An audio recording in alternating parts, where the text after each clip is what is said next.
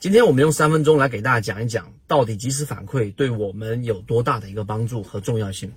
有这样的一个话题是源自于我们其中一位高价师问的我们散户割肉信号指标，左边哎出现有时会出现一个散户割肉，下面是显示为红色柱体，又代表这一个季度散户减少了百分之十五，但是呢却出现了一个绿色脉冲向上的一个正值。这个正数值可能是增加了百分之十，或者增加了百分之二十，就很困惑了。在同样一个时间阶段，为什么既有减少也有增加？答案很简单，今天我不去赘述这个话题，那就是下面的绿，这下面的这个红色散户割肉啊，它统计的是每个季度的数据，而偶尔会出现一个绿色脉冲的这个散户数量增加，那是因为董秘。他会在及时的这一个实时的回复一些持股股东的一些问题，例如说股东现在问我们现在这个上市公司的这个散户数量是多少，他就会公布这个数据，而这个数据能够及时的反馈给我们现在股东人数到底是增加还是减少的，这个数据尤其重要。为什么呢？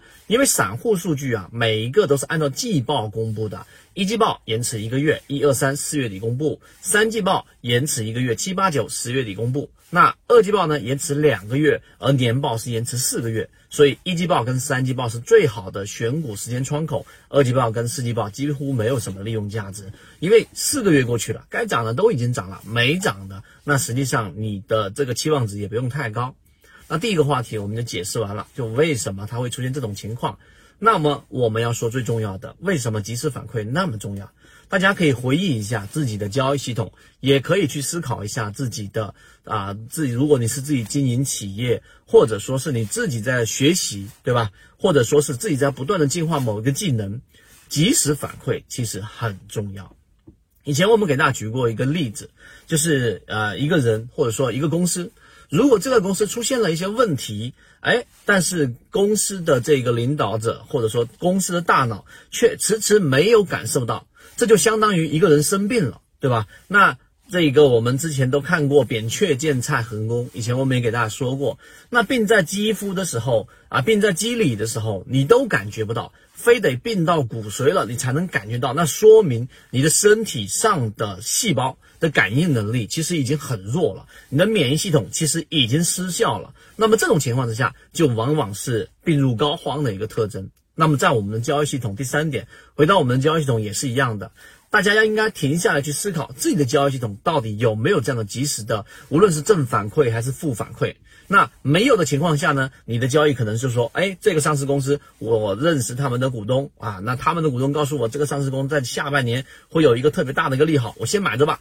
就这么一个反馈，就仅仅这么一个反馈，你就没有任何的信息来源，就一直持股。那你说这样胜算大不大呢？我且不说这个信息是真是假，那过程当中你却没有任何的监测。相反，回到我们圈子，我们圈子其实有了散户数据，这个仅仅是其一。第二，我们要看一看主力有没有创新高，股价有没有创新高，这是其二。第三，我们要看缠论的技术分析交易系统，它到底是不是在我们说的正常的上升趋势。对吧？有没有发生量能的衰竭？这个是在短线上去判断它的整个上涨速率有没有发生变化。第四，我们要去看一看这一个上市公司的这个标的到底是不是有筹码的松散，就筹码到底是聚集的还是松散的。如果上涨过程当中底部筹码全部松掉了，意味着这个持仓成本大家都差不多，主力随时可能出货。而如果底部筹码没有松散，它在上涨过程当中基本上没有多大的担心，因为主力